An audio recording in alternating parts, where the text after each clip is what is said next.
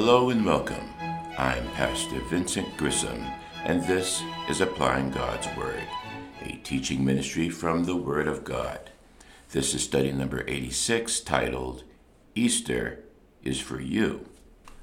We've been studying the evidence of our faith, and we'll continue with part two in our next study, and perhaps a third part in the study after that, God willing.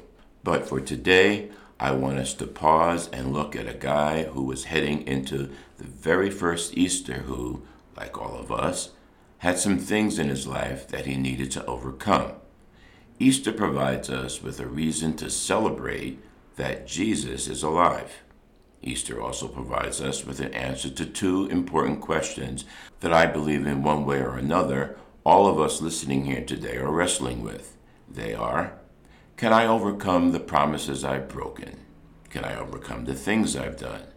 So today, most of the time, we will be in Luke 22, but I'd like to start with a pre Easter moment between Jesus and his disciples found in Matthew 26, beginning in verse 31 through verse 35.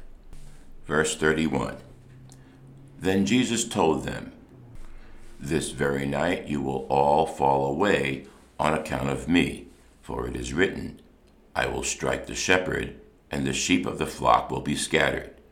But after I have risen, I will go ahead of you into Galilee.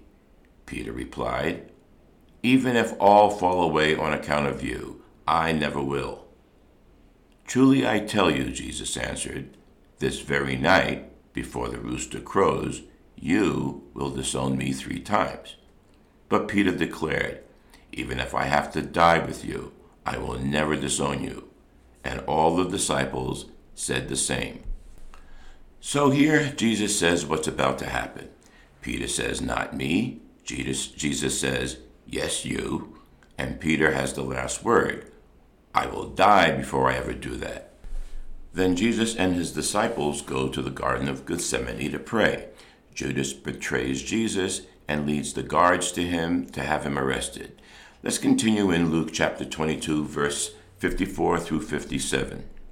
Verse 54 Then seizing him, they led him astray and took him into the house of the high priest. Peter followed at a distance. And when some there had kindled a fire in the middle of the courtyard and sat down together, Peter sat down with them. A servant girl saw him seated there in the firelight. She looked closely at him and said, This man was with him. But he denied it. Woman, I don't know him, he said. Now, Peter has done some impulsive things in the few years that he has walked with Jesus. He's made lots of mistakes, but none bigger than this one. Think about what he's just done. He's broken a promise to God, and he's denied him, and he does it two more times that night before the rooster crows. Now, let's be honest, we've all broken promises to God, some out of fear, like Peter, and, and some for other reasons. So Peter weeps bitterly and feeling ashamed and pretty helpless here.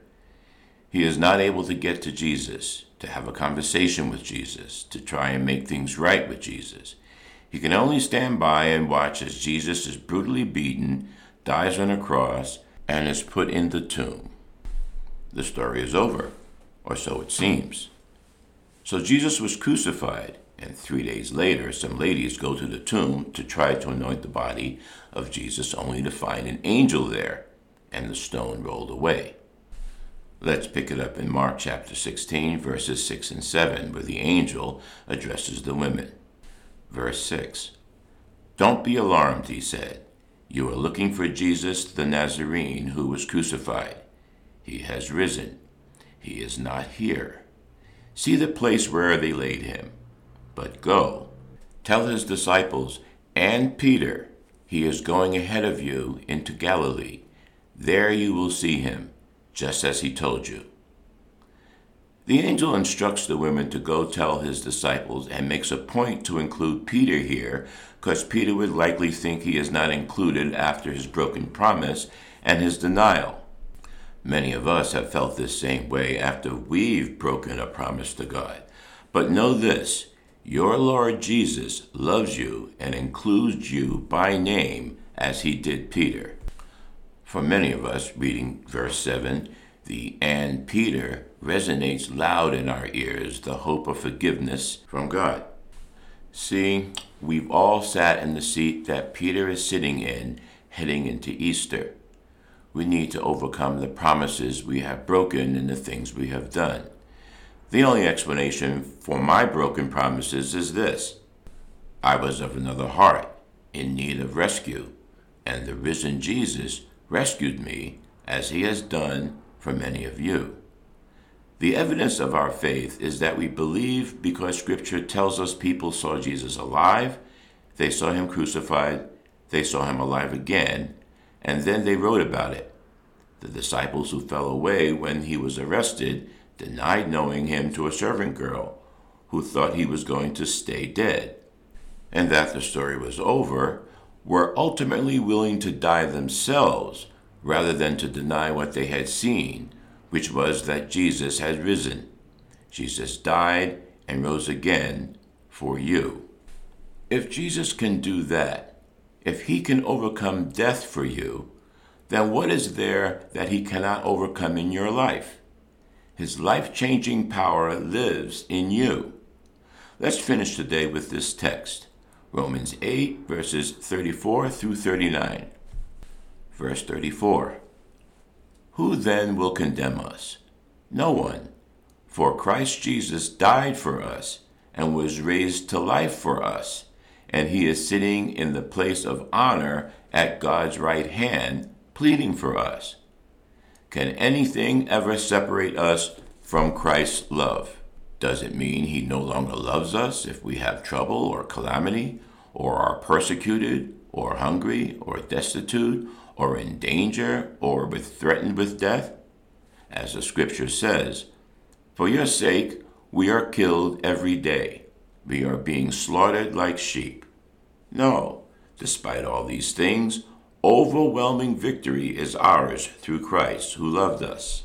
And I am convinced that nothing can ever separate us from God's love, neither death nor life, neither angels nor demons neither our fears for today nor our worries about tomorrow. Not even the powers of hell can separate us from God's love. No power in the sky above or in the earth below. Indeed, nothing in all creation can ever be able to separate us from the love of God that is revealed in Christ Jesus our Lord.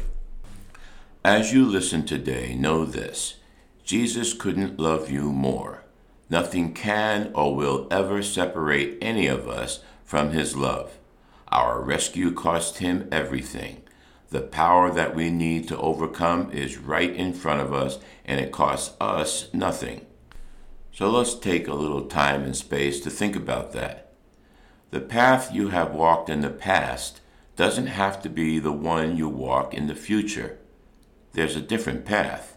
You, like Peter, are just another heart in need of rescue, and that is exactly what Jesus came to do for you. Let's pray. Dear Lord, may we truly realize today what your death and resurrection mean for us. Forgiveness, freedom, and the ability to walk with you through this fallen world into eternity. Forgive us our doubts, our fears, our selfishness. Forgive us the sins we knowingly commit out of weakness, and reveal to us the sins we unknowingly commit in your sight, so we may confess and repent of them. For your word tells us we are your handiwork, created in Christ Jesus to do good works, which you have prepared in advance for us to do. Help us to faithfully and obediently walk the path you have laid out for each of us.